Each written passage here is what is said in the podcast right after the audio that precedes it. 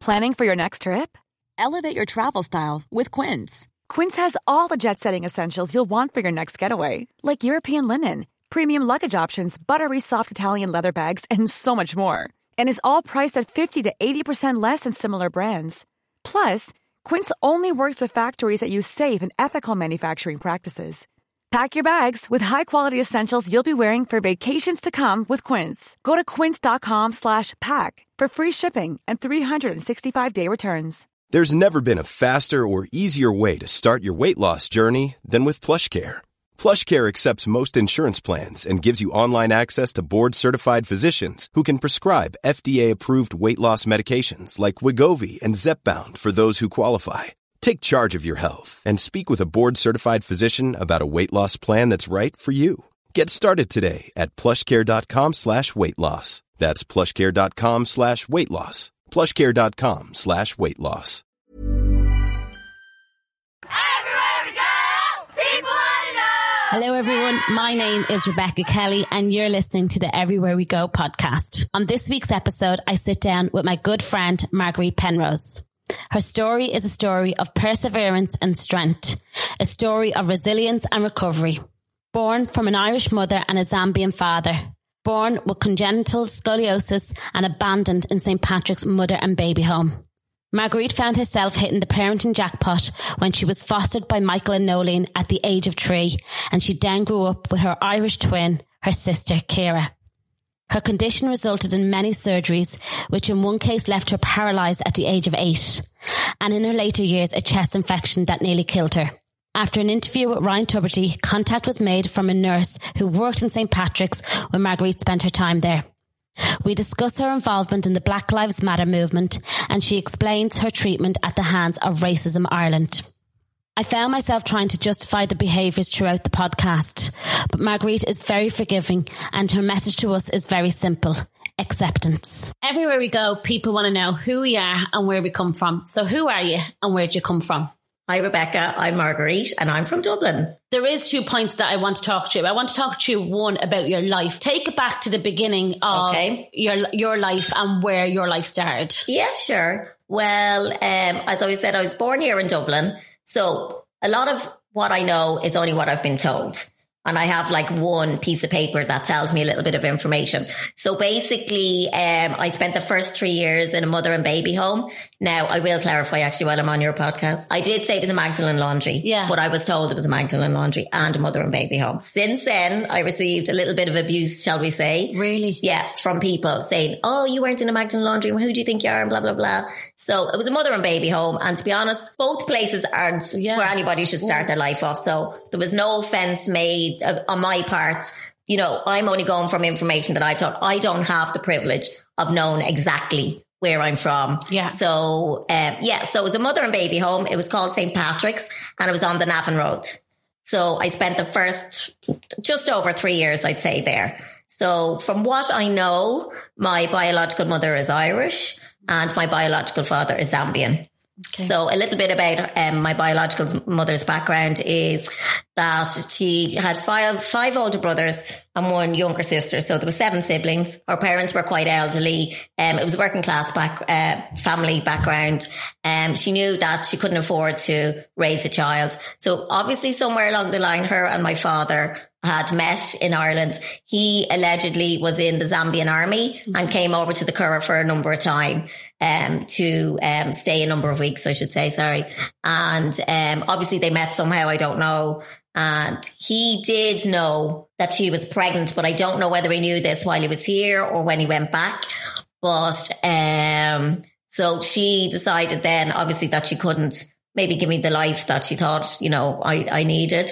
And um, so I don't know whether, like, I know I was born in, in a Dublin hospital. Um, I don't, uh, the letter says that she came to visit me in the mother and baby home a few really? times. Yeah, yeah. Now the letter is like a typed letter. It's Yeah, a so page what is this and letter? a paragraph. Yeah. So it's from like, I was adopted from an, a, it's called, it was called St. Louise Adoption Agency. So basically my parents now, Nolene and Michael, who you know, they're, my dad's auntie lived beside one of the nurses who worked in St. Patrick's. So my dad was in visiting his auntie one day for his lunch because he lived, worked across the road. And she was in and she said, Oh, Michael, she said, I wonder would yourself and Oling be interested in fostering a child for Christmas? We're looking to, you know, give the kids a little bit of a Christmas. So dad said, Oh, I'll go home and I'll ask Nolene. So home we went anyway. Now I actually only, I don't know whether I realized this. Mum and dad said they had actually talked about adoption oh, prior to this. So they said, yeah. So that's how the ball started rolling. So they were to take me on Christmas Eve. Was it Christmas Eve or and Christmas how old Day? Were you? I would have been, I suppose I would have been three. I think it all started to happen when I was three. So, but I was sick. So I was born with uh, congenital scoliosis. So okay. it's curvature, curvature of the spine. So mine was really bad. So it was quite severe.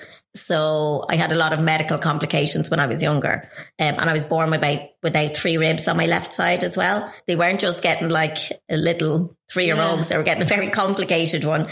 But thankfully, you know, when we met, they said that there was a great bond. I'm so sad. I don't remember any of it. I'm yeah. so young. I don't remember much about being in the home either. I remember little snippets, but nothing you know, Could you imagine those nurses with you? Because obviously I've seen pictures of you when you were like with my fro. Yeah, with your fro. Can yeah. you imagine these nurses like yeah. obviously it's and that nurse said to your dad, well, would you be interested? Yeah. Like praying that someone's yeah. gonna take you, you know yeah, I mean? Yeah. It must have been so hard on them. Um I did actually since the Tubridy show when I was on the show and I came up and I was going out of reception, the receptionist stopped me and she said, Oh, there's been a phone call in from this lady. So of course, mom and I were looking at each other going, Oh, what's this?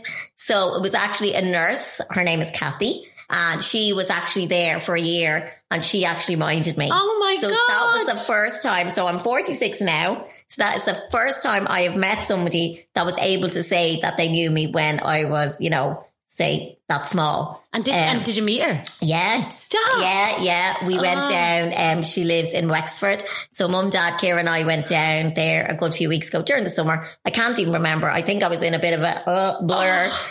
But she's lovely. So she was only 18 at the time. Oh my God. Yeah, I know. I haven't really told that many people because I suppose I haven't, nobody's seen each other, you yeah, know, kind of yeah. thing. So yeah, she's absolutely lovely. She was 18. So the gas thing is that um, she was saying that she was like mad about me. She yeah. wanted to adopt me, but she was only 18, obviously. Yeah. But she said I'd never been outdoors. So this is kind of the thing about the mother and baby homes that kind of hits home for people. So basically St. Patrick's, I don't know whether you've seen pictures. I have a Google of it anyway. Mm. It was like a big old huge building, but it was on huge grounds. Right. So there was no reason why kids couldn't be brought outside. So if you're there for three years, I'd never been outside. Never been outside. So that was one, the first kind of shocking thing that hit me. I was like, oh God, you know, that brought it back to reality for, for me from where I was. Yeah. So basically we were locked in, you know, so to speak. Um, so she got permission to bring me out. So she used to bring me out into the grounds. She said like I'd never touched grass. I'd never seen the sky properly. She said I was totally in wonderment of everything. Then she asked, could she bring me to bring me home? So she brought me on a bus. So she brought me home and her to her family and they all, you know, looked after me with her for the weekends. So you, and she bought, used to buy me clothes and everything. She didn't know oh I had oh clothes, God. which she used to buy me really cute things. So, which was lovely. So she said she would have liked to have adopted me, but she was young. She was only 18. There was nobody going to give a child, you know, an yeah. adopted child to an 18 year old. And can you, like, obviously, like, when yeah. you're a teenager growing up, yeah. as I said it previously in the courts. Yeah. Like we were minding, uh, Natalie Cooney. I know, Jesus yeah. Christ, could oh, you that, imagine that her? series was amazing. Like oh around you, like she'd yeah. be like, oh my God, she's mine, I'm keeping her, I'm not yeah, letting her go. Yeah. So like, like Kathy, an 18 year old watching you and her probably upset at leaving you. Yeah, yeah. The only reason she left, she was telling me was she, her friend had gone to the UK to become a nurse and she wrote her a letter and told her it was amazing and that she'd be great at it. So that's the reason she left. So she went to the UK and became a nurse. So after I spoke to her briefly on the phone that I think was it that evening after the Tubridy show? Yeah, it was. It was that night. So we spoke for about an hour. She was lovely. And you know what? The connection was still there. It was like really? I knew her. Didn't feel like talking to a stranger. It was really strange, you know, but uh, it was brilliant. So we then went down, as I was saying there with the family, of a couple of weeks later and we went to our house and we met her. So it was great. She had a full, you know, real Irish mammy, full spread on. Uh-uh. And um, I were driving up our driveway anyway, and Kira and I were in the back of the car. And Kira's like, oh my God, you know, when we pulled into the driveway, I was like, stop, I'm going to actually have a heart attack. So I think they were more nervous actually than me. And I just said, oh, do you know what? I just have to do this. So Yeah. jumped out of the car anyway, and she was at the door, and she just gave me a big hug. So I did kind of think I was going to well up there, but I had to get it to keep it together. Yeah. Because I knew if I started, that would be the end of me. So from then, it was just like, say you, uh, you and I sitting here, just full on yap. We were there for about, I'd say four hours. So, So- our own children. She has, yeah, yeah, she's three girls. Yeah, Oh. she's married. Oh, she has an amazing house. Her garden is fab. Lovely roses. Oh, she's, yeah, she's lovely. Still keep in contact now as well. So she's like, it's great to have her as a contact, you know, to know that. And the great thing was to know that somebody did care for me. Now, I'm not saying that I was left in a corner, but mm. you know, like we hear so many horror stories about Yeah. mother and baby homes, Magdalene laundries, orphanages, whatever you want to call them, all those places. So yeah, because one of the stigmas, I suppose, attached to mother and baby homes is it was said that say mixed race kids, black kids were actually put on a different floor, that they didn't have the option of being first choice, shall we say yeah. When it came to being adopted. So maybe that's one of the reasons why I was there for so long, three years. But then with my medical complications as well, that could have been another, which is understandable, you know. But for me, it's not something I dwell on. It's part of my, it's part of me. It's part of who I am. You know, I have a great life. You know, my, my Yeah. family, Yeah. they are the best. You know, I've great friends. And over the years, Max, Yeah. have you cried about that? Not much. No. I'm, you know what I'm like I though? know. I'm like the agony aunt kind of. I kind of process a lot myself. I I get emotional maybe. I probably wouldn't bawl crying over it. Mm. But I think, you know what? I think I'm just so, I hate, I don't like to use the word lucky because I don't believe in the word luck. I believe your destiny, your, you know, what's meant for you. Mm. Um, so I have a blessed life Yeah. you know, um, there's so many children that are so worse, worse off. Some of those mother and baby home survivors, like, are the industrial school um, kids, they went through horrific times. So compared to them, I am blessed. Yeah. what I didn't have the best start in life. You know, nobody should start their life off like that. But my my biological mother thought she was doing the best thing for me. And you know, it probably was the best Probably thing. was. Do you know how old she was? Um, she would have been 70, she would, she would be 75 this year. So I don't know if she's still alive. I, I don't know anything because that's another thing about being adopted. Yeah. Um, you don't have access to your information. So you probably saw that online about the mother and baby homes Yeah. the investigation that they're doing and trying to get the information, but they're trying to seal it now for another 30 years, which means there's no chance of getting any information. And it's so wrong. Like, I know you can't just be handed a piece of paper and told, right, that's who your biological parents are. Yeah. But there should be a better process um, to it because I'm sure when our parents were giving us up as kids, they didn't realize the impact that it was going to have later on in life. I'm sure God loved them. I'm sure they go through turmoil every day, you know, you thinking think about, that? yeah. Do you do you have to think that? No, I don't have to think it, but I don't have children. You do. So you know what it's like Mm. Yeah. to, to be a mother, to give birth. You know, any of my friends, my mom and dad, been parents themselves. They said there's nobody that you can might block it out for a while, but it'll always come back.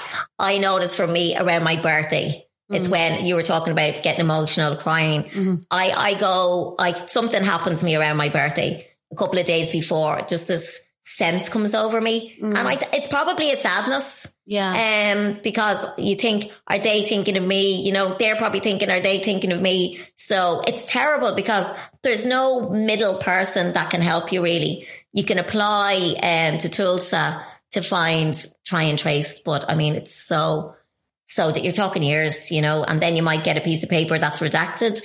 You know, you could, the person could, their, your parents could be dead yeah. they might not want to know you. So, but I think as well, some of those answers are, you know, if it comes back that you're, they're not, they don't want to meet you. I think it's probably, it's too hard for some of them Yeah. because a lot of them probably didn't tell their families. I don't know if my mother's family knew No, or my about you, father's yeah. family knew. Now we did hear it a couple of years ago. Again, hearsay, um, that my biological father did try to come over and take me with him.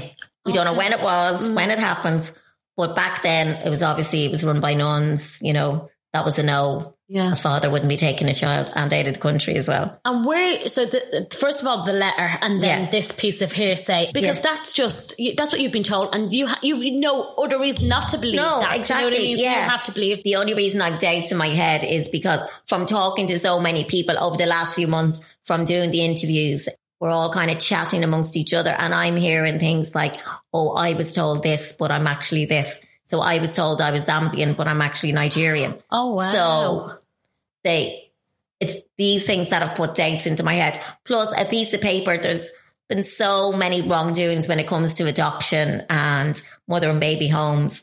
You know, you know yourself, the scandals that they're all talking about, the investigations. There's never any concrete, well, this is what happened. Here Yeah. it is. We're going to open the closet. We're going to tell everybody what happened and we're going to try and get past it and rectify whereas it's all brushed under the carpet. So we've only got, I've only got what this page tells me or Where what did you somebody get has that told me. page? My parents were sent it. So it came in the post and it was true when I was adopted. No, sorry, I was fostered first. So the reason I was fostered and not adopted was because of my medical, mm. because I had to have loads of surgeries and things like that. So um, I was put basically, I was a ward of court until I was old enough then, until most of my surgeries were over. So um, the adoption happened. Now, isn't it terrible? We can't really remember when I was adopted. Oh, really? I say I was 16. My parent, my mom says I was 17. We can't find the cert. Like this is how blasé we are about it. But so I was older. So at that stage, my biological mother actually had to sign a form to get, have me legally adopted. So yeah, yeah. So they would, and she did ask for a photo of me. Now I'm really Is sad. this like 16 years later she had to do this? No. yeah, yeah. Before I was adopted, yeah. To legalize the adoption. No, that's mind blowing. I Is that know. not mind blowing for you? Yeah. Well, you see, I was younger. You have to think if this was all happening now, I'd be like, right, I want to know who she is. I want to see a picture. She asked for a picture of me. So we gave her one. I never even thought like, I was just so, oh, my mom and dad are my mom and dad. And, you know, I live with them. And yeah, I have another mother, but I don't know. I just didn't, we did, I just didn't think about it. Whereas now I'd have so many different questions, you know? So, um, yeah, so she asked for a photo of me then. And your mum and dad sent it. Yeah. Did yeah. they tell you she asked for this photo? Yeah, sure. I had to be told everything. I had a social worker. Right. So because I was still like a ward of court. So the social worker used to come and visit the home. I think it was once a year or whatever. If there's anything wrong, like if I wasn't, you know, well or if I had surgeries, they'd be in contact with mum and dad. But mum and dad did all, everything for me. Like they were, they were just amazing because when they came and, um, you know, I went to stay with them, you know, started going out for weekends. There was actually another couple interested in adopting me. It's a laugh. I'm there three years, nobody. And then all of a sudden, everybody wants me. It's like the men in your life over Yeah. the Oh, years. gee, yeah. Let's not talk about that. Anyway, so, but my mum and dad didn't think they were actually going to get me as a child because the other couple were doctors. So mum and dad said, oh, we haven't a chance now. This is us gone. But they did. Oh so my the God. best parents won.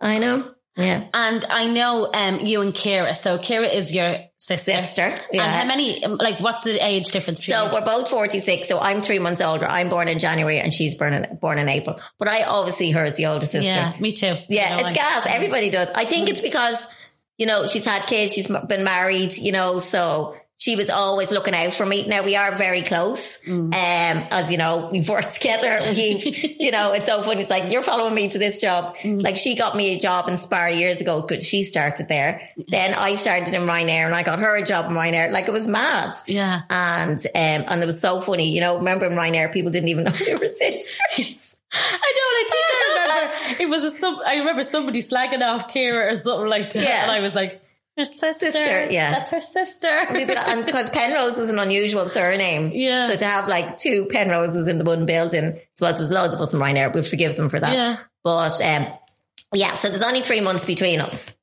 So mom and dad had quite a lot in their. Yeah. yeah. so they uh, had this um, three-year-old toddler running Yeah. around, and then all of a sudden they have this other me. t- toddler Yeah. that comes with some, as I said, medical issues and, Yeah, and conditions yeah, and and stuff was like that. quite like it was tough at the time because I used to get like really bad chest infections. I um, needed lots of like major, major surgeries. Um, as I said there, I was born without three ribs on my left hand side. So I actually had to get artificial ribs made by a dentist. Wow. I know, a That's dentist. bonkers. I know, it's all weird. But anyway, they're keeping me alive. So thanks Yeah. very much, Mr. Dentist person. so yeah, so that was only like minor. Then I had spinal fusion for my scoliosis. So I don't know whether you know about spinal fusion. They basically insert like a metal rod at the end of your spine and it helps to straighten the curvature. So How old were you getting I was, I would have been seven going on eight. Okay. So had the surgery and that back then, I mean, it's still a big surgery now, but back then it was, I think I was something like 15, 16 hours in surgery. Had the surgery, um, and then it was actually my mum noticed that there was a problem. So I was on a Stryker bed. I don't know whether you've seen them. They're, they probably don't even do them anymore. So it's a really straight bed that turns you. So I couldn't just decide, oh, I want to lie on my side. Yeah. So I either lay on my stomach or my back, but the bed flipped over. So you were kind of sandwiched in while they were turning you. And then when they turned you, you were automatically on your stomach. so God. I couldn't like, I, I could basically move my arms myself, you know. So, um, mum came in to visit me one day and she noticed, she's, God, I don't, I don't see her moving her legs. Yeah. So she was saying to me, Oh, wiggle your toes there. So I was like, Yeah, I'm doing it. She was like, Oh, great, great. So mom said, No, I wasn't doing anything. So she went out and got the nurse and the nurse called the doctor and they all came into the room and they were testing. So I was actually paralyzed from the surgery. Oh my God. Yeah. So I was rushed down then for another emergency surgery to take the rod out, thinking that was going to correct the paralysis, but it didn't. So nine months later, I'm still in hospital. So you have to imagine, like, I'm only eight. I don't really understand what's going on. Yeah. My dad didn't drive. My mum drove. And we lived in Donaghmede at the time. I was in Crumlin. It was miles away f- uh, then. There wasn't M50s and all that.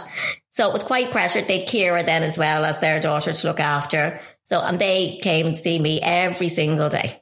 Wow. Every day. My mum was like the mum of the ward because so many kids came up from the country and they mightn't have seen their parents once a month if they were lucky, some of them. Oh, so mum used to go around visiting everybody. So kind of after a good few months, like I'd had um, physiotherapy and everything to try and help, but you're nothing. I was, I was going nowhere. So mom kind of eventually said, right, you know, she's had enough. We're going to take her home. So they put on like a, a plaster Paris jacket on me. So it was like a vest, Yeah. but it was made of plaster Paris. So it was like, you know, when you break your leg. Yeah. So um, that was put on me as a vest and I was put into a wheelchair. So they took me home. So mum and dad were really good. You know, they did my physio. I hated it. God loved them. I used to cry. I used to scream. Hated it. I didn't see the sense of it. I couldn't understand mm. why I couldn't just walk. I went in there walking, you know, nearly a, year later and here I am in a wheelchair. But eventually one day, I, I actually remember this day and I'm so glad I do. I was with mum and I literally took like two steps and she was like, Oh my God, you're walking. And I was like, Am I? You know, the way Yeah, it was yeah. like, you know, a child when a child's Yeah, walking. yeah. So, and that's how it happens. And here I am now plodding along today. So it was tough. It was a tough road. When I look back now, I'm like, how did I get through that? Well, only because my parents are amazing and family and friends, you know, the encouragement and I'm stubborn, Yeah. as you might know. Yeah. Um, so great determination, you know, to do that. So kind of then like my health, kind of, you know, I was grand. I was up and down, up and down. And then about eight years ago, I started going downhill again. It wasn't great. Right. Um, the out lungs aren't brilliant. Um, cause with scoliosis, it squashes your organs. Okay. So my lungs haven't got the same capacity. My stomach, everything like that, Mm. everything is all squashed. So I started getting sick, like chest infections, just run down, fatigue, everything. So it all came to a crescendo, as you'll know. It'll be five years ago this December. It started in the October. I wasn't well, got a really bad chest infection. Kept going to the doctor, you know, getting an antibiotic. Still wasn't feeling great, but kept going. Then, of course, it got to November, busiest time in retail. Yeah. So I was flat out in the shop, absolutely crazy busy. Got up to Christmas Eve, you know, wasn't great. When I look back at the pictures now, I'm like, oh my God, like I look Yeah. actually like death. So it came to, um, I was off St. Stephen's Day. No, I was in St. Stephen's Day and I was off the next day and Jamie and Charlie were young. Then my nephews. So I'd said to Kira that I'd sit with them for a few hours. Her and Dave were going off shopping. So she said, Grant, I drove around, sat with them. And I remember sitting there when she was gone and I just felt really weird, mm. but I, I, I wasn't really thinking properly. So Kira and Dave came back and she came, Kira came into the sitting room and she said, when she looked at me, she said, my breathing, it was like I was labored. I couldn't take my breath properly. Yeah. She said to me, Oh God, you don't look well. You don't, you're still not well. I'm calling the doc, cottage hospital. Yeah. I was like, no, no, I'll be fine. I'm off tomorrow. I'll rest. Everything will be grand. So she said, come out to the kitchen, Dave's after making you something to eat. And at that point, I was like, I don't know how I'm going to get into the kitchen, how I'm going to walk. I just felt awful. Got myself in. And I remember looking at the dinner and trying to pick up the fork going, oh, can't, I've no energy. So Kira just insisted then. Yeah. She rang the emergency doctor in the cottage hospital up in Drogheda. And the triage nurse rang me back. I couldn't even talk at that stage. Kira's like, she can't form a sentence. She's coughing. She looks terrible. So they made an appointment and we called mum and dad and dad brought me up later. Now still to this, we went, like dad came with me. Yeah. And I thought, oh, they'll give me a stronger antibiotic or antibiotic, yeah. steroids and I'll be home. Yeah. So I'm in there and the triage nurse sees me and she said to me, you know, you're struggling to breathe. And I was like, oh, am I? I said, oh, and I remember I was roasting hot and I started getting really agitated then. Yeah. But sure, I couldn't breathe. That's what was wrong with me. Yeah. Yeah. So she said, I'm going to have to go in. So the doctor was actually in with the patient. So she went in, got the doctor out, and the doctor just took a look at me and she said, ambulance. Now it's a right around the corner. Yeah, The yeah. Mm, Lourdes Hospital. So I was like, oh, my dad's outside. He'll bring me. She was like, no. Typical you, though. I know, I'll be grand. Yeah. That's my answer to everything. Ah, sure, I'll be grand. Still no alarm bells, didn't think anything dramatic. So they went out, triage nurse said, I'll go out and tell your dad. She said, we're going to put you on oxygen here. So they lay me up in a bed and they put me on oxygen. And I kind of started feeling a bit better. So, and I, all I was thinking was, this, um, these ambulance men are going to come now and think this one is a quack. Like they're after calling her an ambulance. So I was, you know, me mortified, Yeah, right? yeah. So poor, my poor dad, you know, how quiet he is. Yeah. So he came in and he's like, Oh, are you okay? And I was like, Yeah, yeah. I said, Dad, like they wouldn't let me, dri- they wouldn't let you drive me around. So I was like, I know it's a bit strange. Still never thought anything. Anyway, got to the hospital, straight to A&E in the ambulance, um, still on oxygen. So it's now about half 11 at night. Yeah. The place is packed. There was- wasn't even room for dad to sit in a chair. So I was like, oh God. And I kept saying to dad, go home. There's no point in you Yeah. standing here. So the doctor came around and said, listen, we're going to keep you overnight anyway. So I said, listen, dad, you go home. I have my mobile. I'll ring you guys if I want. So came to the next morning. Now this is where it all goes downhill. And I don't really remember much. Tina. So no, I remember, I remember my mom been there for a while. Then all of a sudden it cuts off and I remember my dad. And then they said to me, Oh, we're bringing you around to this room. And it was actually like a small ICU downstairs. Mm-hmm. But I thought, didn't really Yeah. think anything of it. And the nurse, they said to dad, you wait here. I'm going to come around and get you now in a few minutes when we have her settled. So I went in and when I think back now, a lot of it makes sense. But at the time, I think we were just, I was so sick and dad, we didn't really know what was going on. Yeah. So the, the nurse actually went out and spoke to dad and said to her, he, like his words to me was when later on, he obviously didn't tell me then. Yeah. Um, he just, they just said, you know, you have a very sick daughter. And my dad said, we, d- but I don't know what's happening, what's wrong. So they said, we're going to have to admit her to ICU. So Dad was like, oh, okay. So it's about midnight now and I'm going up to ICU. So I remember going up in the lift Yeah. and dad got the other lift up. I remember going in and they asked me, did I want tea and toast? I can remember all that. And then next minute I remember is Kira standing over me telling me, you're doing great, sis. So what happened in between was they settled settled me in. So in ICU, I don't know whether you've ever been. Hopefully, mm. nobody mm. has experienced it. They are so lovely. They do amazing work. Those nurses and doctors. So basically, like I was in my own glass room. You're hooked up to now. I mean, it was like space. The amount of wires and everything I was hooked up to. You have your own nurse who sits beside you 24 seven. Um, they told dad to go home that they were monitoring me for the night. So it was about one in the morning, I think, when dad went home. So mum rang first thing in the morning about six o'clock. She couldn't sleep and rang and said, you know, how is she? And they said, oh, we can't stabilize her. You're going to have to come up. Oh, What was mum it? and dad. It ended up that I had, it's called type two respiratory failure. I was dying. My lungs were giving up. I had very little oxygen left in my body. But they said only for Kira made that call that night, Yeah. I wouldn't have survived. They didn't expect me to survive. Mum and dad had to call Kira. They were called into the room for the chat and basically told to start planning my funeral. Oh my God. Yeah. Like, and it's something I don't really talk about because it's again, it's something that happened and thankfully I got through it. But a lot of people just knew, oh, Max is really sick. They didn't know No, yeah. the extent of it, you know? How are you so strong? That's the one thing. Like I want to, I like, I, I obviously, I we know we've established that you and I are friends, Yeah. and a group of friends. We're friends a very long time. Yeah, yeah. And Julie said to me around that time, you know, Mags is really sick. Like, Yeah. where do you think your inner strength comes from? Because me, Yeah. in your shoes, Yeah. I, I you know, hello, you know me. I'd be like feigning dra- like the drama of it all if it was me, but Yeah. but I don't know. Do you know what? Some people have asked me that and it's just something within me. I don't know. Um, I can't, if I think about it, like I have thought about it a bit, especially from doing interviews and things like that. I really think it is from my beginnings. Like when you think about it, you know what they say about birth? You're fighting from the day, the mm. minute, the second you're born. Mm. Well, it's so true. I literally did because, you know, I came out, I was born, yeah. I was sick straight away, shall we say. So you're always in that flight or fight mode, you mm. know? So I think it's just something, um, that's, I think it's just in with me, you know? Now don't get me wrong. I'll have bad days, you know? I had days when I was sick and I honestly, especially after that really bad time, um, when I came to, um, like they put me into an induced coma.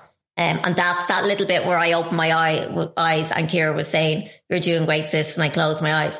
I was actually in a coma at that stage, but I just knew, and I told my parents and Kira later when I could talk, um, that I just knew I was going to be okay. There was just something. It's weird. It's annoying. You know the way they pe- pe- they say people know when they're going to die. Yeah. But I honestly think you know when you're going to live as well. Mm. Because although I knew I was extremely ill, I just had this knowing. But the point about being intubated is it gives your lungs a chance to recover, Yeah. to heal. So I ended up, I think it was 10 days later, they had said the anaesthetist was in, the head of anaesthetist, she was lovely as well. They were all so nice. She said to me that, you know, you've, you're very long on being intubated and, you know, we have to take it out. So they wanted to do a tracheotomy on me. And I thought of years ago, remember those horrible ones years ago yeah. with the, oh, so I was like shaking my head. Cause remember, I can't talk now because I'm intubated. Yeah. So everything is with a pen and paper. Plus I'm absolutely off my head in morphine as well. But I thought I was acting normally, but I wasn't. Sure, I couldn't spell. I couldn't write. Kira was saying like I wouldn't even have a pen in my hand and I thought I was writing. so like how, and they asked my mum, cause I shook my head and said no. Yeah. So mum was saying to Kira, how are we going to get her to agree to this? Cause they were going to have to take that decision away. So mom knew I didn't want to do it, but mm. she's like, well, yeah, it's going to save her life. So I had a lovely anaesthetist and she came and spoke to me and she told me the new procedure and how it's so different. And mm. so I agreed. Then I said, right, if it doesn't work. So I shook my head and I agreed and I said, okay. So the day that it was coming out for the last time, they said, so mom said, I'm going to be with you. So she came up and it was so weird. There was loads of different people on that day. Normally you're used to the same people Yeah, being yeah. around you. So the whole day was really surreal. There was a new nurse and she was young, but she was lovely. And she was like, Oh, I'm sorry now. It's not one of your regular nurses. And I was like, no, I trust you. And I did because they're Yeah. just, they just talk you through everything as it happens. They turned down the, the, the amount of morphine I was getting. Yeah. But they said to mum, go off for your lunch and come back. We'll do it then. Mm. But when they turned down my morphine, I started to get really ill. Okay. So mum had left and I was lying there and this weird feeling came up like I was going to be really, really violently sick. But sure, I couldn't because I had a tube. Yeah. So I remember getting my phone and banging off the side of the, the bed. Um, one of the anesthetists ran over and I just typed that I was sick, going to get sick. Yeah. So they had to do it then and then. So they just, the team were around really quickly and the nurse just grabbed my hand and she said, I'm going to talk in your ear and tell you what to do. So she just said, right, when we take the tapes off and we're going to take the tube out, I just want to do cough, cough, cough. And so I did, I listened to everything now. I squeezed the hand off her and I did that and the tube came out and everybody was looking at me and I took my first breath and I was like, oh, it feels okay. Um, and then that was it. That was tube was out. So when mom actually came back from lunch, there I was, intubation gone. And what was I going through your it. head? Like, at, I was terrified. Were you terrified? I was absolutely terrified. I thought, now this is this could be where it all goes wrong again. And I knew they couldn't intubate me again, so I knew it was going to the tracheotomy. So, and I was like, what's my life going to be? I'm never going to work again. All these thoughts come over your head. Plus, you can't communicate. Mm. So this is all inside your own head, and people are talking to you, and I'm trying to communicate to them, and they're getting it wrong and I'm getting it wrong. And oh, it was so hard. But And how did you deal with that after the fact? Like, do you have trauma from that? I, do you know what? When I, when it all stemmed over and everything was grand and I was finally released from hospital, I had to go and live with my parents for six days. I think it was eight weeks because I wasn't allowed to home by myself. Sure, I couldn't walk when I left. Yeah. I was so weak. Um, so I lived with mum and dad and they were brilliant and my sister, they all came around. Everybody was helping me. I was in a tunnel then. I was in that I'm going to, because I was told, now you won't be able to work again. You won't be able to do this. And I was like, there is no way. I am spending the rest of my life not working. So the So- eight-year-old who couldn't Yeah. walk is coming back again, you, back yeah, again, yeah. yeah. And I was like, right, I just have to get myself strong. Mm. So at this stage, like the first night, I'll never forget the first night I went home. Um, there was trauma because I, before that, actually, I'll tell you, I couldn't even go to the toilet. Dad had to lift me into the toilet because I couldn't walk. Right. So I was like, Dad, I have to go to the toilet. Like, so thank God I'm light as a feather. Yeah. So he, and God love him. Like, you know, I, was about 41 at that stage. No problem. Picked me up, brought me in, closed the door, waited outside. You know, I couldn't really be left alone because I could fall over because Yeah. I was just so weak. Everything had drained out of me.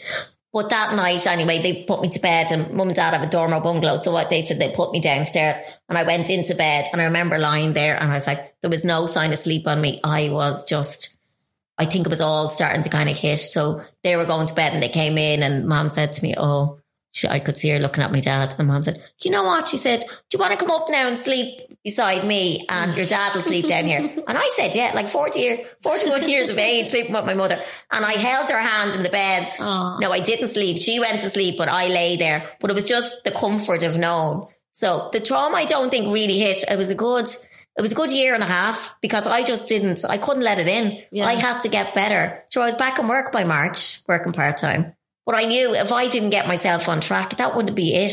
Mm. You know, you can, you do have to push yourself to extremes. Yeah. And there's days where I lay there and went, oh my God, I really don't want to do this, but no, get up and do it.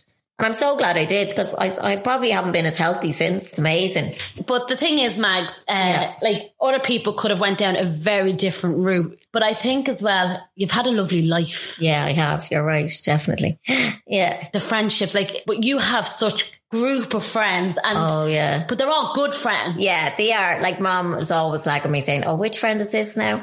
And where do they work? You know, and I'm blessed that way. That's what I was saying. My life is blessed. Yeah, it's been tough, but like loads of people have tough things. Everybody's had some tough times in their family. If it's not, you know, them personally. So, and I'm not saying like, you know, people get illnesses and my God, it floors you. It's not that they don't have strength. It's just, it's everybody is so different, you know, and I don't honestly know. I just think for me, it's just something within me that I just have to fight. How is the, your health now? My health's great. Oh my God, I'm so blessed. Like I, I've been really good. That I took one big major disaster, but as I was saying to um, my family there recently, I think that built up in me for a good 10 years before it happened. Yeah. You know, I think there was loads of little incidents when we look back. You just kind of push past and it kind of did teach me now I'm like very much aware of overworking. Mm. Your health is so important. You're no good to anybody dead, literally, you Yeah. know. So I go in, I do my job now and I go home. It was a hard lesson to learn. And I think for me, a lot of the trauma was the guilt of what my family and friends had to go through mm. especially people like I was allowed a few visitors in, but they had to gown up PPE up to come in and see me. And for them to see me like that, that was hard for me afterwards to get my head around. Now I know it wasn't my fault what happened, but I still felt guilty over it, you know? Really? So yeah, yeah, felt terrible.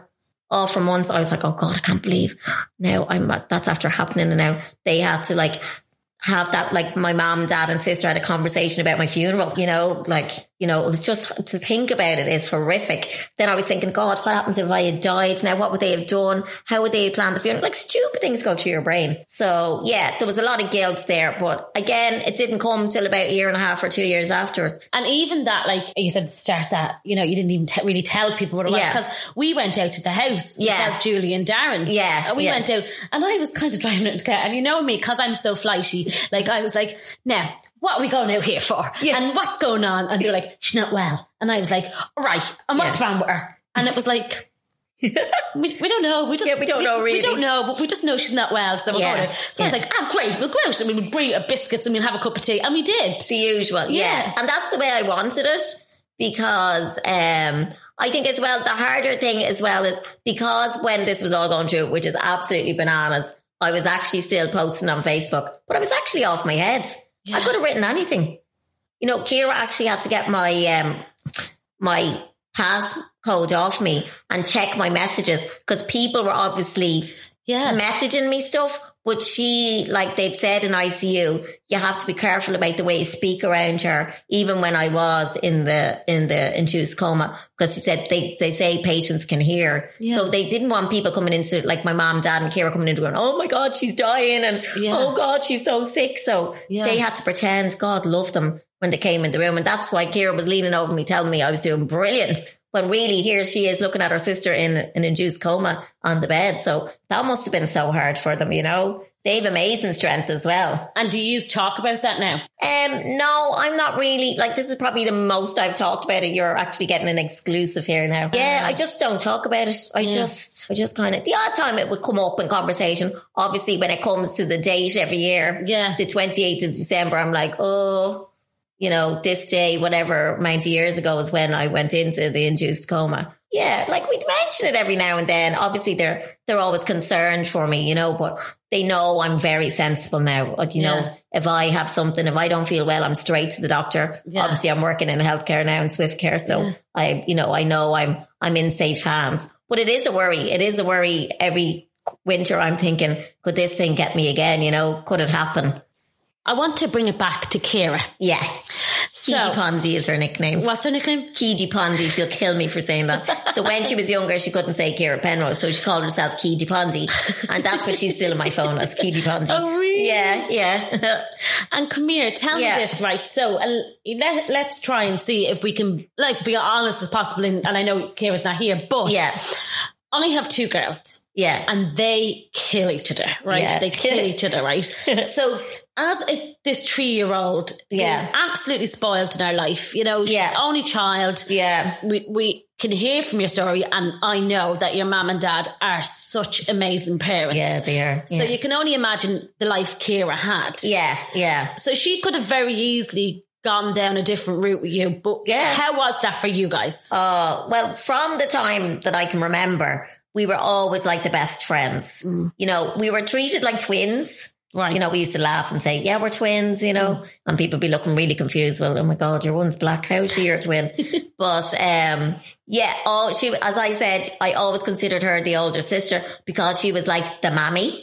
So she always looked out for me. Like we went to school, we're obviously in the same year, we were in the same class. And then one day my mom got a phone call from the teacher and she's like, Nolene, I'm going to have to separate them. I was like, oh, why? What's wrong? And shit. Because Kira keeps putting up her hand and saying, my sister needs to go to the toilet. My sister needs to blow her nose. My sister this, my sister that. So she said, like, I was just sitting there and Kira was doing all the, the running Oh. around, you know? So we were eventually separated. And that's when we were in, I think, senior infants or whatever. So, um, yeah, we've always got along great. The funny thing is though, why we got along so well is my mum wouldn't let us fight. Really? This was the thing. Yeah. So my dad used to say, Nolene, they're sisters, let them fight. And my dad, mom used to turn around and say, no, they only have each other. They're not allowed to fight. I need Nolene to come to my house. Yeah. Just for a weekend. Oh, we weren't, we weren't allowed. So if you fought, but you see, the thing is so funny. Kira and my dad are really similar in personality, Right. and mom and I are very similar. So Kira and dad would have a row with you, and then ten minutes later, Kira's terrible. She'd spend at her last three cent if she had it to spend, right? Where I was like always sensible with my money, saving and blah blah blah. So she'd turn around and she'd fight with me over something, don't know, or whatever we were fighting over. Literally for two minutes, but I'd be mortally wounded. I'm really upset. So I'd be in my room traumatized that we're after having a row. And she'd come barging in, yeah, um, can I have a loan of 20 pounds? And I'd be like, is this one for real? She's just at the head off me literally five minutes ago. And there wouldn't be a bother. I sure I said her, I'm sorry. And I'd be like, I know. Then mom would have to come up and she'd be like, well, you know what she's like? She's exactly like your father. So that's the type of relationship we had. So we rarely, rarely did fight. Even now we would, ra- even when we worked together, yeah. we wouldn't really fight, like, you know, so we do have a really good bond. She is the best sister. I mean, if I said to her, right, come on, we have to go to Cork tomorrow, we're going to Cork. All those times when I was working mental hours, Kira would do my Christmas shopping. She'd be saying, Oh, I'm going here. I saw this coat. I'd get pictures of it. Do you want that? I'll get you that. I'll buy you that. Or I saw these boots for you. She still mm. sends me things over. Really? So she is like another mother, you know? So I, I couldn't be without her. And then let's talk about your blackness or Right. the fact that you're black. After the Tubridy interview, Yeah. I contacted you because the connection with us, the Zambian connection Yeah. with us, is that my godfather Yeah. is Zambian, Yeah. and um, gas. it's gas. I know. It's just so funny. And we never knew all this. these years. yeah, and we never knew this, you know. So um, Yeah. and Isaac came over. That's a lovely name. He yeah, he came over. We again hearsay. I don't know, but apparently Samantha Mumba's father was Oh, friends right. with him. Yeah, yeah. Um, and they all came over together, and it was That makes sense. Yeah, it was something to do with Aer Lingus, and he met my aunt. Um, Yeah. my aunt, and then, but I remember uh, what touched me was that my cousin Owen. It was Yeah. my Holy Communion. Yeah. And I, I, they were, so they lived here and, and they, I think they own at the time and then maybe Wayne. Yeah. And they lived in Ballymun and they left because of the racism. Oh, God, And they moved to Manchester. Yeah. And they live in Manchester now. Right. But um, I remember for my Holy Communion and I was walking down, skipping down Sean McDermott Street with him. Yeah. And there's, I think there's probably about five years between us, maybe. Yeah. And I hear like, you know, ah, Jesus, look at them too. Like, you know what I mean? Yeah. And it was a sight. And then Isaac, I grew up with him, so I didn't know any different. him. yeah, yeah. But like I remember one time, um, one of the girls from the original podcast that I did, Lisa Conway, she Yeah. came to my door and Isaac opened it. No, it was in the night time. Oh, God. So and I can imagine. Can you imagine? And he's Yeah. big. He's a, He like probably has amazing teeth. doesn't yeah, yeah, So he's like six foot something probably, and he's Yeah. like just a big, very big built man. Yeah. And it, she, all she could see was teeth, Teeth. Yeah. and she got such a fright that she Yeah. ran away from the door. You know, and I was Yeah. like, "Is she serious?" Do you know what I mean? So, But people weren't used to seeing black people. No, you know? they weren't. Yeah. Yeah. and even like I had, Fear I of the unknown. yeah, and I had a conversation with my mum when all uh, Black Lives Matter came up, and I had a conversation with her, and even the terminology she was using. Yeah. She was like, oh, all of them were in together and they all lived together up Yeah. in this house. They had a house and they all, there was loads Planning for your next trip? Elevate your travel style with Quince. Quince has all the jet setting essentials you'll want for your next getaway, like European linen, premium luggage options, buttery soft Italian leather bags, and so much more. And is all priced at 50 to 80% less than similar brands. Plus, Quince only works with factories that use safe and ethical manufacturing practices. Pack your bags with high-quality essentials you'll be wearing for vacations to come with Quince. Go to quince.com slash pack for free shipping and 365-day returns. If you're struggling to lose weight, you've probably heard about weight loss medications like Wegovy or Zepbound, and you might be wondering if they're right for you. Meet PlushCare, a leading telehealth provider with doctors who are there for you day and night to partner with you in your weight loss journey. If you qualify, they can safely prescribe you medication from the comfort of your own home. To get started, visit plushcare.com slash weight loss. That's plushcare.com slash weight loss. plushcare.com slash weight loss. Hi, I'm Daniel, founder of Pretty Litter. Cats and cat owners deserve better than any old fashioned litter. That's why I teamed up with scientists and veterinarians to create Pretty Litter. Its innovative crystal formula has superior odor control and weighs up to 80% less than clay litter. Pretty Litter even monitors health by changing colors to help detect early signs of potential illness. It's the world's smartest kitty litter. Go to prettylitter.com and use code ACAST for 20% off your first order and a free cat toy. Terms and conditions apply. See site for details. Imagine the softest sheets you've ever felt. Now imagine them getting even softer over time. That's what you'll feel with Boll and Branch's organic cotton sheets. In a recent customer survey, 96% replied that Boll and Branch sheets get softer with every wash. Start getting your best night's sleep in these sheets that get softer and softer for years to come. Try their sheets with a 30-night guarantee. Plus, get 15% off your first order at bollandbranch.com. Code BUTTERY. Exclusions apply. See site for details. them. And I was like, and she wasn't meaning that in any I know. offense. Of course. Yeah, yeah. But yeah. I said to her, Mum, you, you like you can't say that. And she was like, But it was them. I'd say them about like it, I know, yeah. the connotation behind them. Yeah. Yeah, yeah. Where is it? And do you know what? It's hard because we all make mistakes when we're talking, you know, about everybody, about, you know, every race. So it's very hard to be so PC all the time. And the only thing is, I'd say like, you know, if I find myself saying something wrong, I try and correct myself and say, mm. well, for the likes of your mom, she's old school. Mm. That's the way they were brought up, you know? So this is what I'm talking about now about kids, about, you know, eh, being educated at home. You can't expect teachers to teach your kids everything, you know? It has to start from at home. People think people automatically, you know, accept that when people are different, whether it's to do with say me, my scoliosis because of the way I walk with Yeah. it and the, my back has obviously got a big curvature on it. B then because I'm black or mixed race. Mm-hmm. So it's, it's conversations that people have to talk about. Yeah. So if it's never spoken about, how can we expect people to totally understand? So it's just about getting it out there, about speaking about it. Like before this, as you know, we've known each other many years. You've probably learned so many things about me. Like after I did that somebody show, people are ringing me and said, I never knew you were paralyzed. Yeah. I've known you for 30 years and you never told me that because I don't talk about it. Yeah. But maybe that's where I went wrong mm. because I didn't feel, I don't know, I won't say the need to talk about it, but it was something that happened me. So I just dealt with it. But it is about educating people. Mom said to me when I was younger, say when they were going somewhere Yeah. new. So I always remember getting the talk, as we'll call it. Okay. Really? So my mom saying to me now, we're going here today, Marguerite or Mags, whatever she'd call me. She'd say to me, now don't mind if people are looking at you. But the way she told me was because you're just so beautiful. You're so unusual. They know, you know, they're going to be saying, Oh, look at her. She's gorgeous. So they really built it up. So when people now, I mean, and they stared, you know yourself, people stared like their eyes becoming a uh, eyed and stalks at me. But I never saw it as a really bad thing Yeah. you know, that way. But I would be very conscious now of looking at people and like say if I was with Kira, Kira was a wagon when we were younger, she'd go mad if someone was there and here she'd be. And I'd be waiting for it to set off on some, oh, you know, or say like you or Julie or somebody Yeah, was yeah. with me. It'd be more my friends would be more defensive about it. Yeah. But I really think, you know, in relation to, you have to give people a chance. Yeah. You know, there's a difference between genuinely being not knowing and being racist. Yeah. You know what I mean? Yeah, we can all say, like, you know, and we've all been around people that have done it. I'm not racist, but, and then they launch into this joke and everybody's supposed to laugh. So, Does that kill you? yeah, Yeah.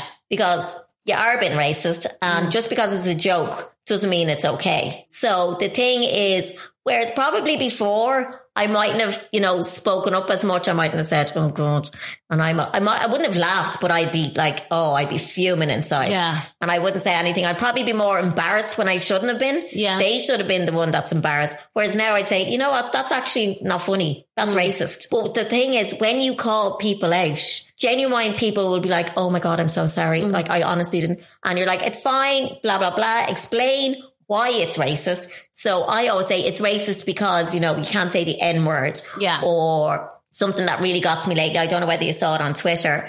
There was, well, it was all over the media about the writing that was on, was it the Halfpenny Bridge or one of the bridges in town? Yeah. That said N out, you know, the Yeah. word anyway. So now this is where I really got annoyed, right? First of all, it's seeing that, okay? But then a radio station interviewed obviously passers-by, but they only played one passerby what they commented. So um, the comment was, you know, what do you think when you look at that? So it's obviously a white person that they interviewed. Yeah. And this, it was a guy and he said, Oh, well, if I was in the likes of Spain or wherever it was, can't remember what country, and I saw leprechauns out, I wouldn't be offended by that. So even somebody saying something like that, like you can't compare that to what was actually written. Yeah. So this is the type, this is the type of person we're trying to change the mindset of people. Do you think that's stupidity, though, or do you think what do you think that is? you know what? I actually can't even get my brain around it. yeah. because now, right, Black Lives Matter has always been around.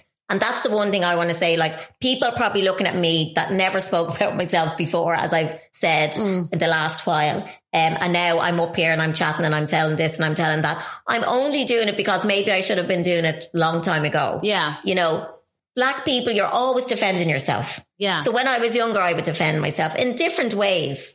You're always trying to prove yourself.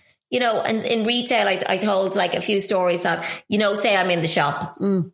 And everybody's busy and I was the manager then before I left for a few years. So I kind of be on the floor all the time. Mm. But people would come in and they would avoid coming to me. They'd be trying to go over to somebody doing one of the makeup artists doing a makeover, asking them to get something, even though I'm clearly free, I'm ready to help them. So I'd always walk over and say, hi, can I help you with something? No, it's okay.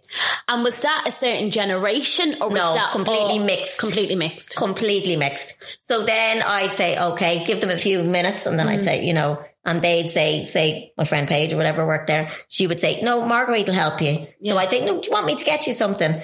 And by the time then, but then I used to have to nearly prove myself that I was a good person.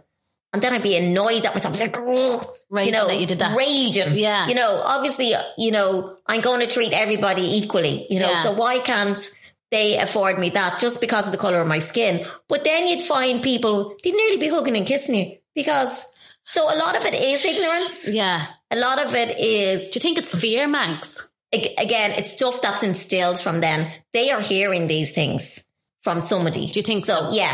So whether it's from, it could be a flippant remark that was made years ago. Yeah. Oh, there, as in that word. Mm. There, you know, this.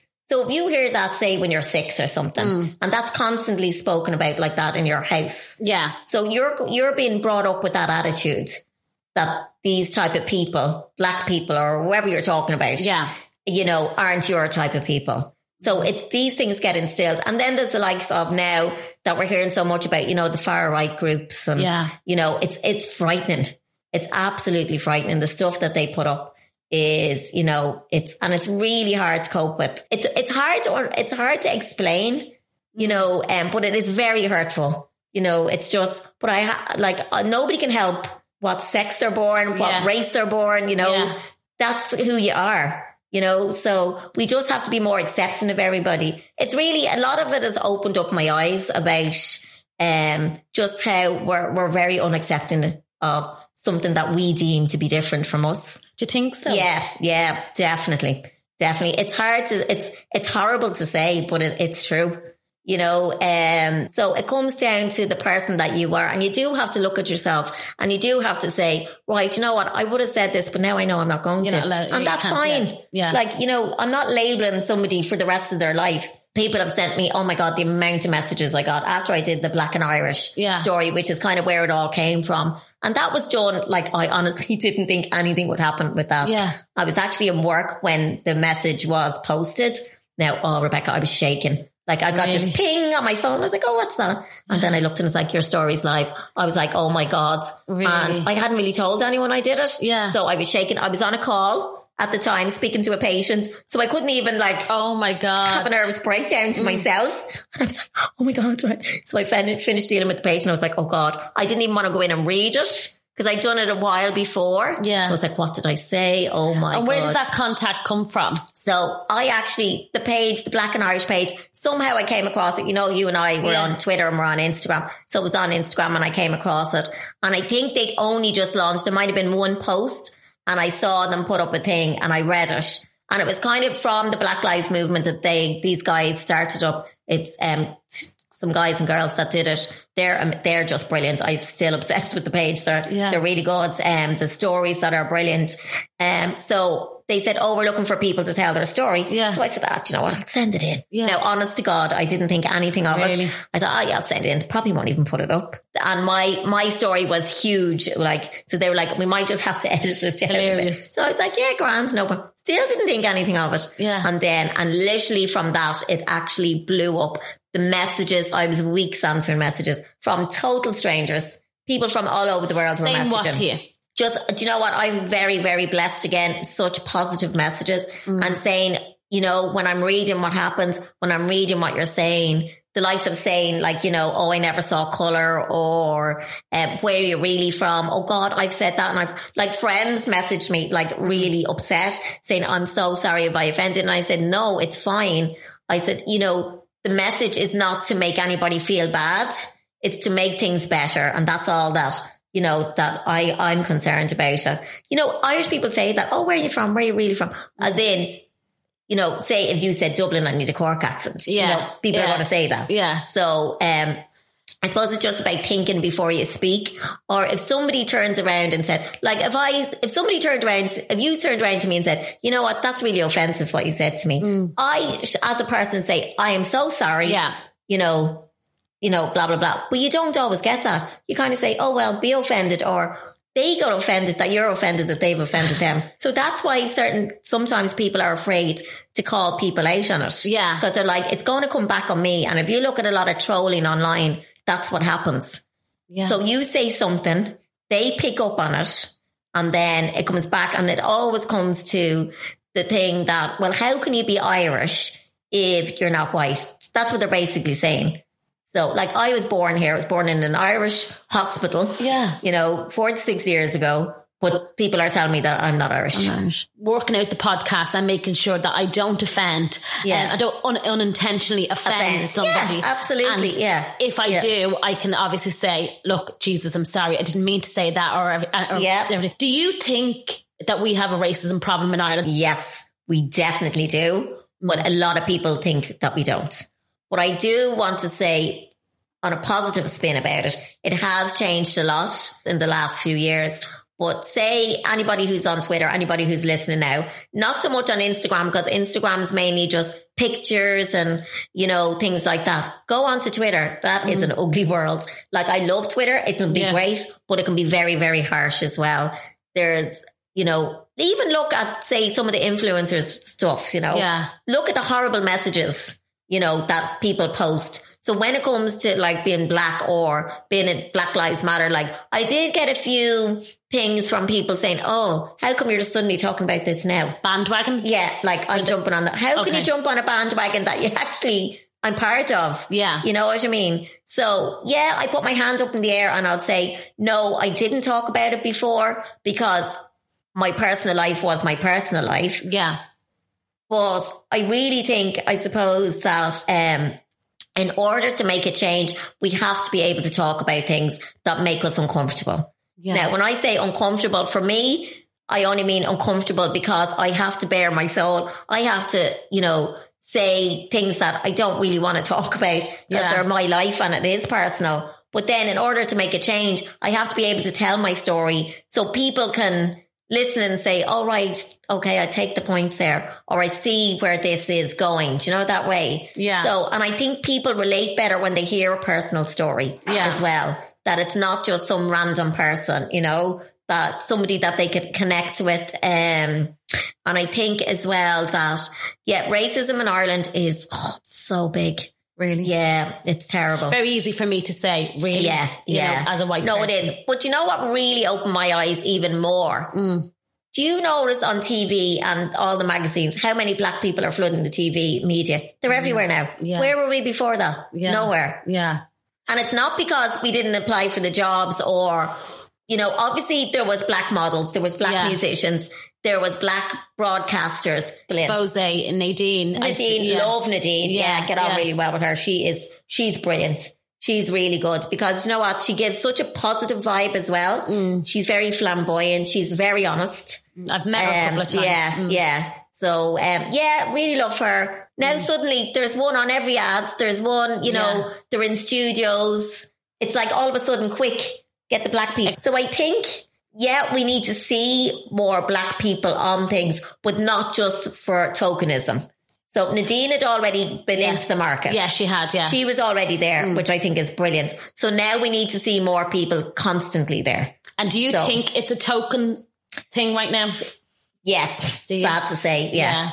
It's a token black person. You, you see it from the the uh, movies, you know, the, the Yeah. Wayans brothers years ago, Yeah, the Wayans, yeah. and they made the like the white chicks and Yeah. the scream um, things, and they did oh the token. This is there's the token black, black, person. person. Yeah, yeah. So, you know, in some ways it's not a bad thing because now the market is flooded with black people, mixed race, mixed race people, people of color, whatever everybody wants, anybody wants to describe themselves as. So yeah, it was tokenism, but that's okay if it's going to get people places, you know? So you if it like opens that? up, Do you, do you like? Do you feel like that? That's okay, or I don't think, not that it's okay. It's, it's, yes, it was tokenism at the beginning. So let's see how long it lasts. Is this going to wear off? In a year, are we still going to have all those black people on magazines, on, Yeah. you know, on um, TV adverts. You know, so at the moment there is like, and it's so funny because even for me, I'm looking at TV going, "Oh my god, I've never seen so many Yeah. black people or mixed race or people of color before." You did an It's eye actually- roll. It's actually unusual for me. Yeah. So that'll tell you how different it is. So, like, did you find that from the ads? And Yeah. like, what's your take on that? Yeah, Yeah, like You I've seen the it. I've seen Yeah. it. Like, and I said, but like just to see it, and even, Yeah. and you're like, oh my god, they've just taken that, redone that whole ad. Yeah, and put a black person Put a black person in. Yeah. and you're Yeah. like. Oh my! Like I, I don't say why because I know why, but Yeah. at the same time, is it just because of Yeah. the Black Lives Movement? Yeah, it is. Now, in fairness, how do I get this point across? It's a little bit hard. So, in fairness, I see what people are trying to do. They are trying to change, and that's great Mm. because that's what we're looking for. So now let's look down a year down the line and see is that all still in place? Yeah. Because this should be something that's fluid now. Yeah. That runs all the time. Yeah, So it's brilliant that so many people are getting opportunities that they probably should have been gotten getting for the last 20 years. God love them on the Yeah. scene. So now, yeah, it's great, but it, it definitely is tokenism. And people have given out about this and I understand why. Mm. It's like, you know, um, you know, in huge companies, like peop directors have stood down and replaced them with a black director. yeah, You know, like that's not right either. No. Because that causes people saying, oh, they only got that job now because they're black. Mm. We don't want that. yeah, We just wanted, all I wanted is fairness. Yeah. You know, so And do you know when you're saying we? Do you think it's us against? There isn't us you, against them element to this, or ugh, in, in times there can be, yeah. Right. In certain circles there is. I suppose it's like men and men and Yeah. female, isn't Yeah, it? yeah. Mm. You know, it's that tug.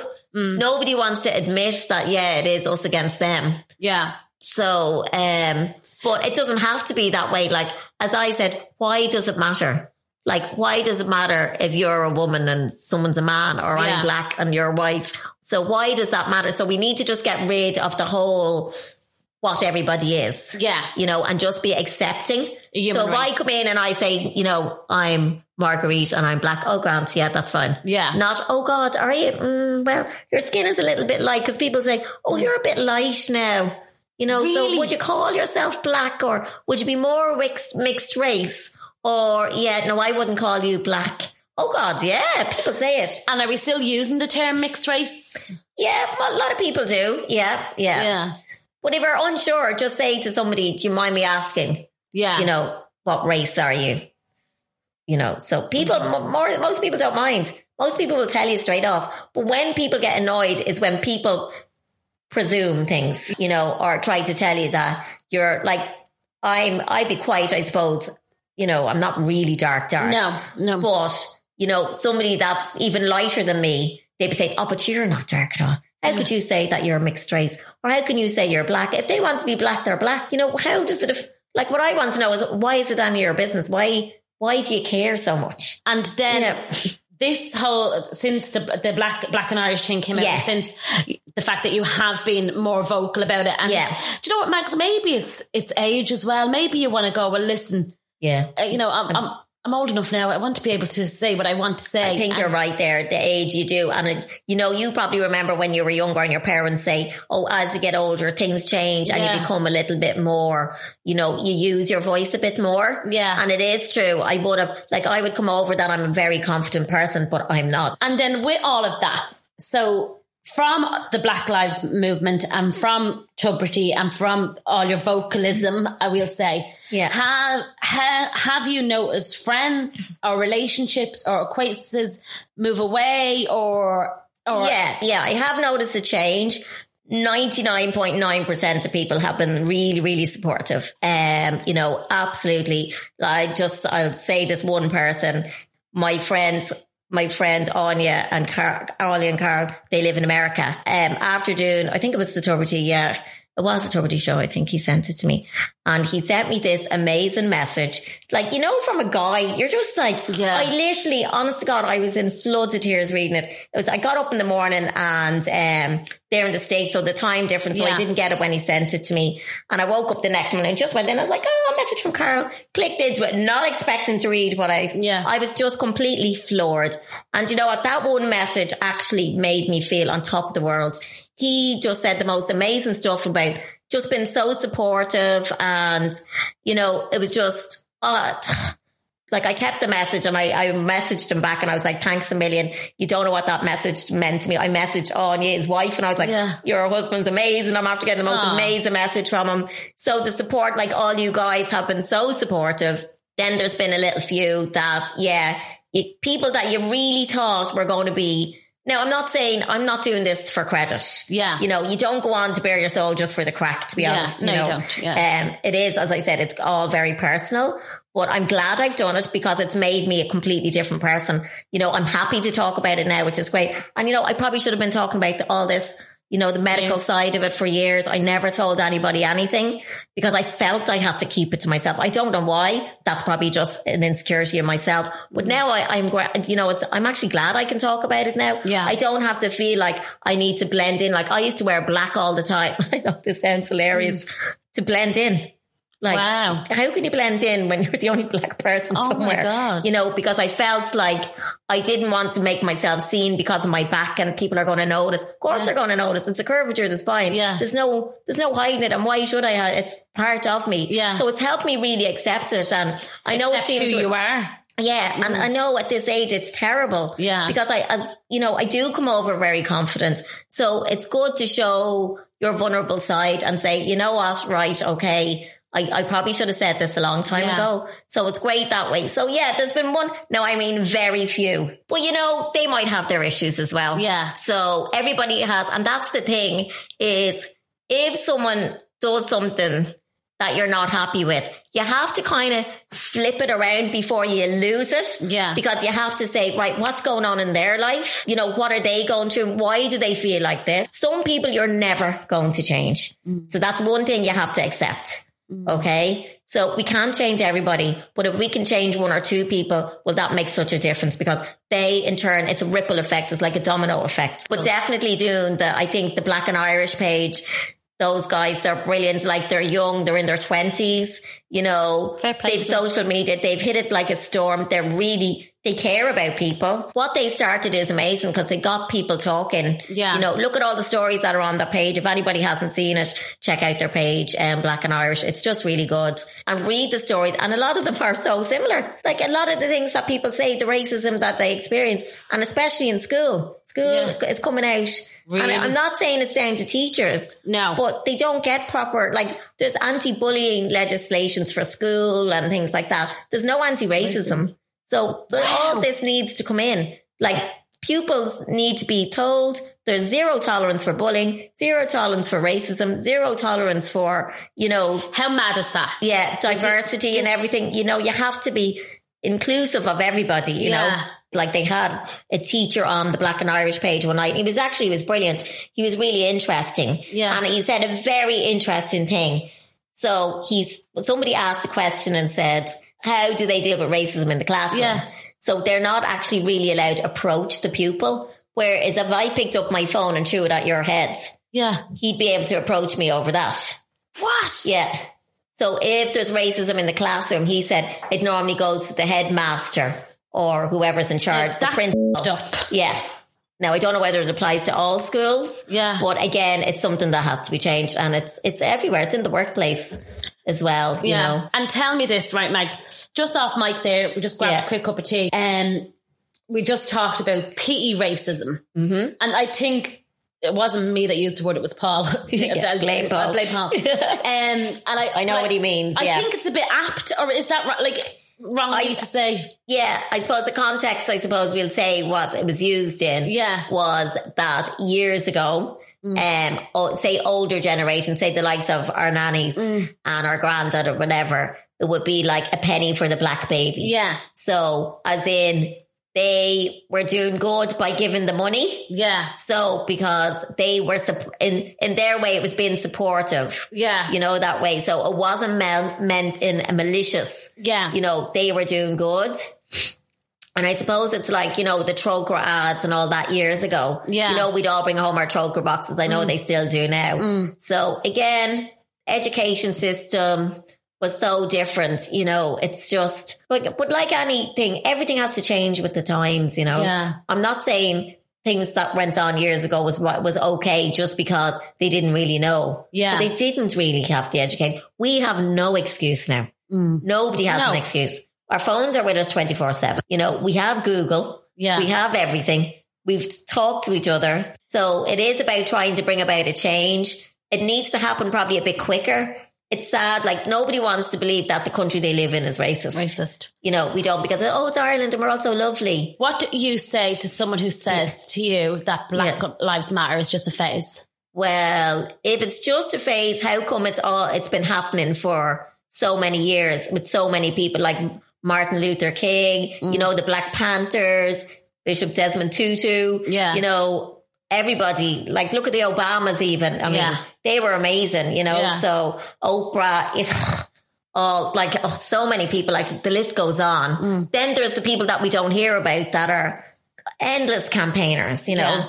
Like, you know, people are saying to me, Oh, you're a great anti-racist campaigner. I even feel bad saying I'm an anti-racist campaigner because I'm not out there pounding the streets. Yeah. But I'm doing it in my way, you know, and every little bit counts. So Yeah. I think once, once you're willing to stand up and, you know, try and justify why you're doing something, you shouldn't really have to, but unfortunately we do. Mm. So that's why I kind of said, no, I have to give my, I want to give my voice to this. And Black Lives Matter, uh, it's never gone away now. What racism have have you have you experienced? Yeah, just name calling. Um, you know, oh, go back to your own country. Um, oh, you're not from here though. No, but I am. And then you get really annoyed and you're like, I don't have to defend myself. Yeah. But you do have to defend yourself. Yeah. So, um, say you're in like that in a shop, people will try to pretend that you're invisible, like, and jump ahead in, in, in a queue, you know, and if you don't say, sorry, I'm next, Yeah. you know, they're looking at you, you know, but uh, then it's up to people to say, you know, sorry, actually, this lady was before, you, you, or yeah. this guy is before you. Um, just simple things like, you know, people pick up a banana and go hoo hoo at you, you know, like, you know, Oh my God. yeah, horrible things I've been called chalk ice. Um, oh God, what it's been spat at. Public transport. What? I, I still did say I don't really like going to public transport because I was abused so much when I was younger on buses and things like that. Spat at, called names. Um, you know, people And you are sit so beside you. people need to see you. You're so petite. You know what I mean? You're not Yeah. like you know this big presence. Even though you are when you when you talk to you Yeah. because you've got this fabulous personality. Oh, thank but, you. Um, you haven't. You can take that. And you Yeah. haven't got this big physical No, presence. no, yeah. So- but that just shows you don't have to. That shows that they they don't Wow. actually care. Yeah. All they see is the.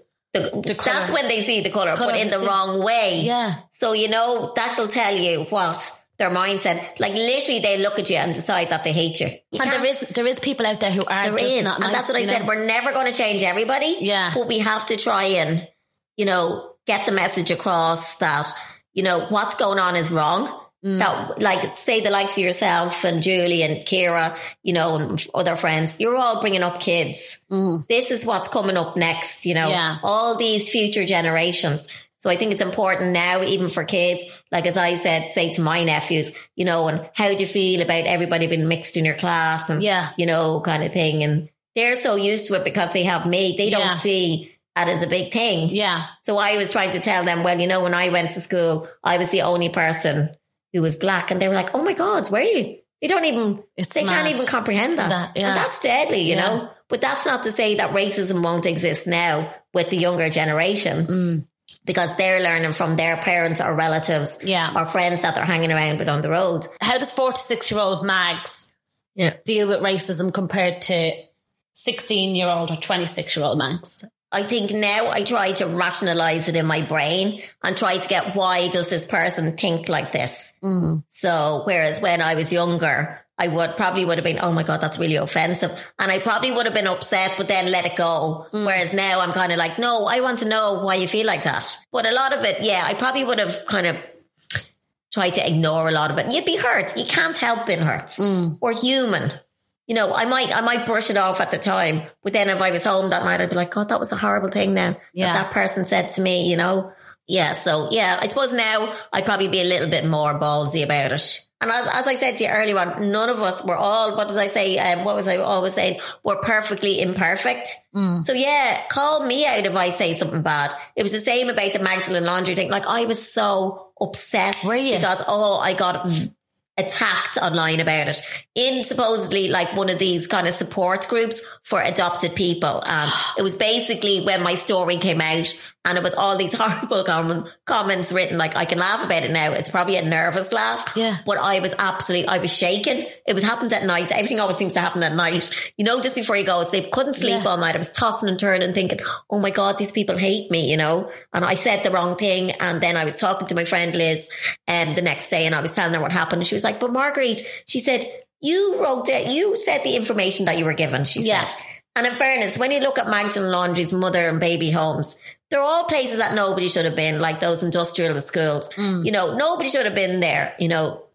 And she said, don't beat yourself up about it, you know. Yeah. So that's why kind of now I've clarified, you know, okay, it was a mother and baby home.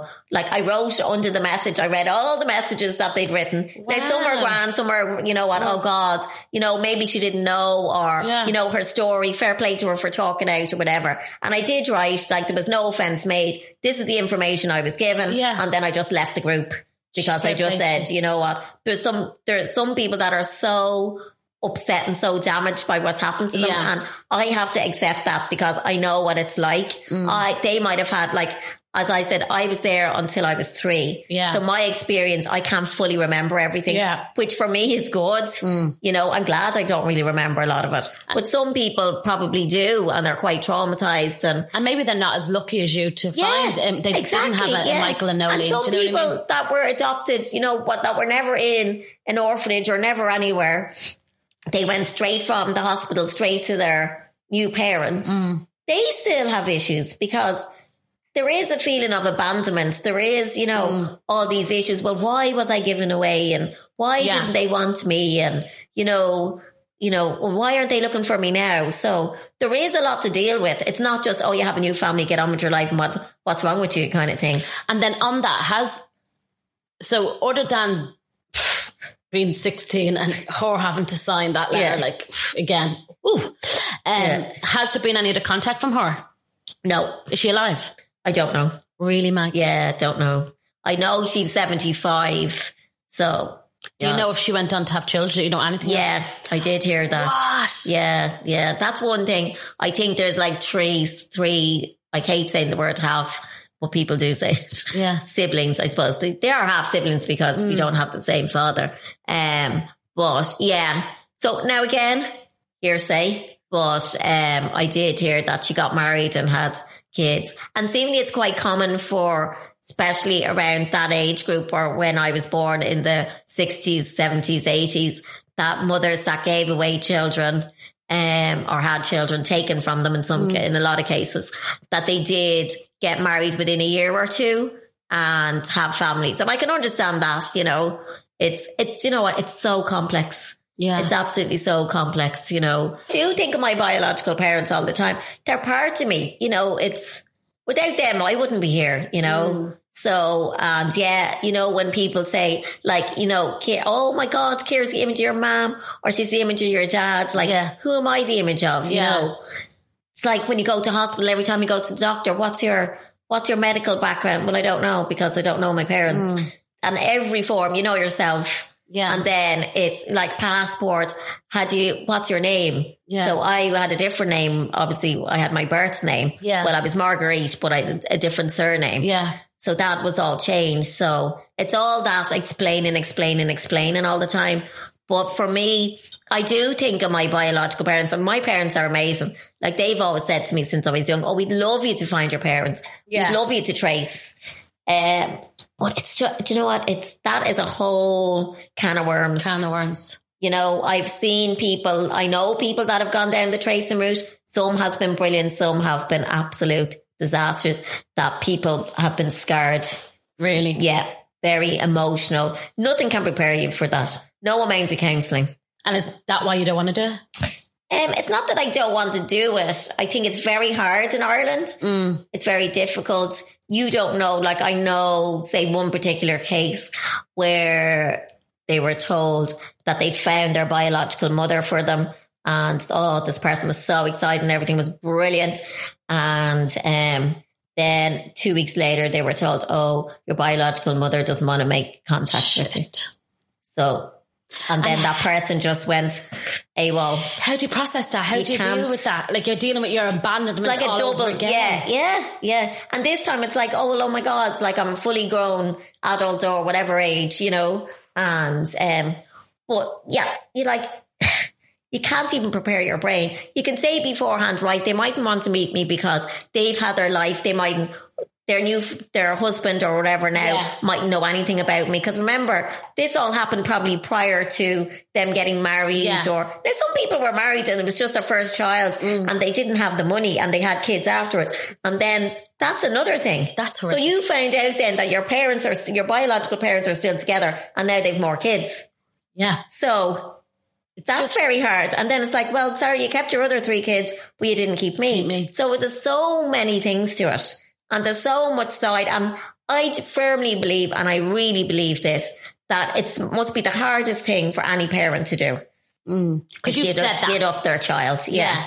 I you- really do. Like, I don't have kids, mm. but I know from you guys, I know from my sister, my own mom and dad, you know, like even my nephews, you know what I mean? Do you forgive them?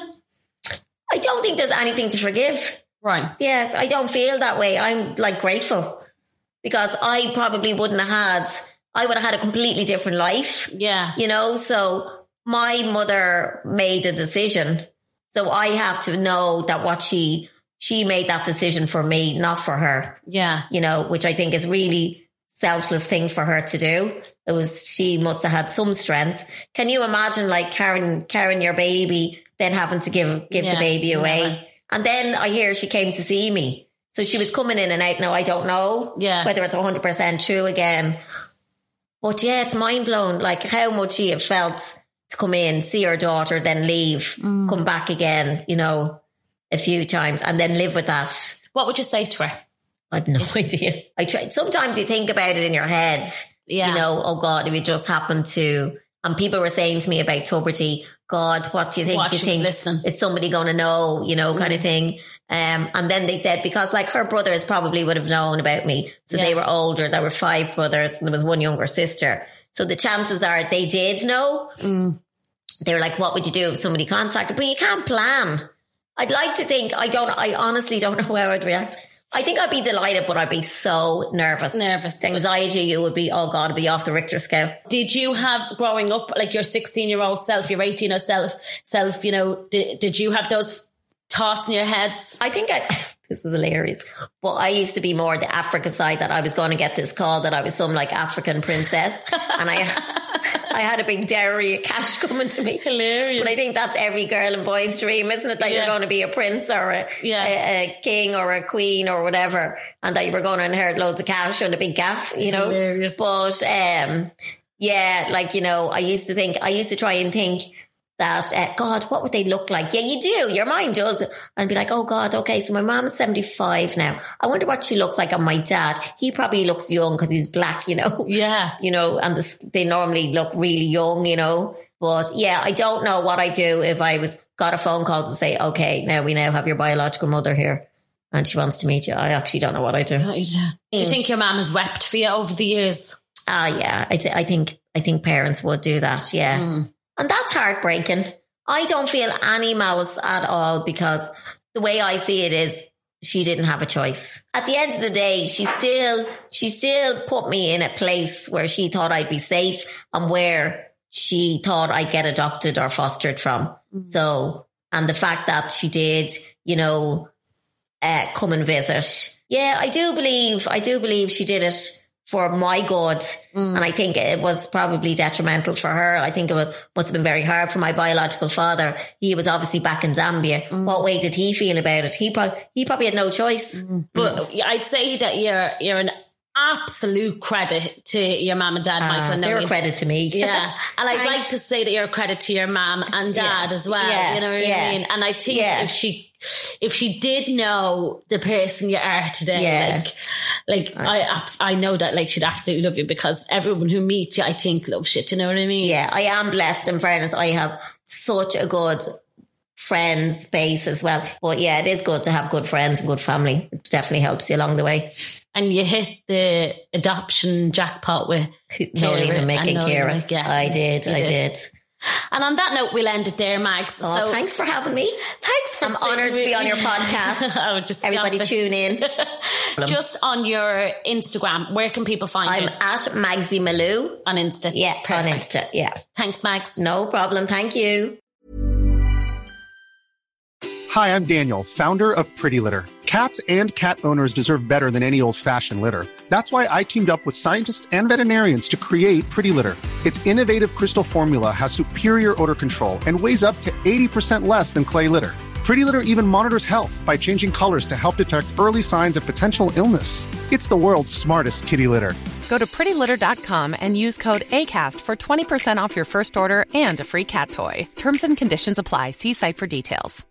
Imagine the softest sheets you've ever felt. Now imagine them getting even softer over time. That's what you'll feel with Boll and Branch's organic cotton sheets. In a recent customer survey, 96% replied that Boll and Branch sheets get softer with every wash. Start getting your best night's sleep in these sheets that get softer and softer for years to come. Try their sheets with a 30-night guarantee. Plus, get 15% off your first order at bollandbranch.com. Code BUTTERY. Exclusions apply. See site for details.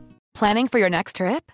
Elevate your travel style with Quince. Quince has all the jet setting essentials you'll want for your next getaway, like European linen, premium luggage options, buttery soft Italian leather bags, and so much more. And is all priced at 50 to 80% less than similar brands. Plus, Quince only works with factories that use safe and ethical manufacturing practices. Pack your bags with high-quality essentials you'll be wearing for vacations to come with Quince. Go to quince.com slash pack for free shipping and 365-day returns.